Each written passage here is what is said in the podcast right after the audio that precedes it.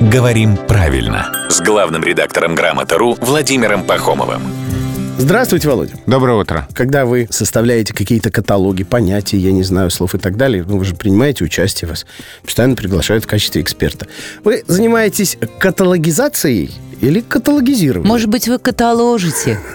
Хорошее слово, я запомню. И когда меня будут спрашивать, какие у вас планы, я буду отвечать, я занят, я каталожу. Да, и причем это ушки такие для котика еще надо надеть предварительно. Собираюсь покаталожествовать. Да, да, я, каталожу, да. Покаталожствовать – это уже чуть-чуть другой оттенок, Рубен.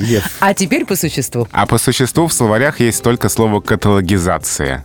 Слово каталогизирование в словарях нет. Да, оно и длиннее, и если бы было, трудно было бы выговорить. Да, а проще переходить на короткие фразы. А-а-а. В робот Вертер во мне проснулся. Он тоже занимался, кстати, катало... Как? Гизацией. да. Гизацией, да. Тоже не очень короткое слово на самом деле. Да, Но, ну, по крайней мере, с опорой на словарь мы можем его употреблять. из двух зол мы выбираем самое короткое, я понял. Ну почему же зол? Хорошо, когда есть в русском языке слов много. Да я- Из двух добр.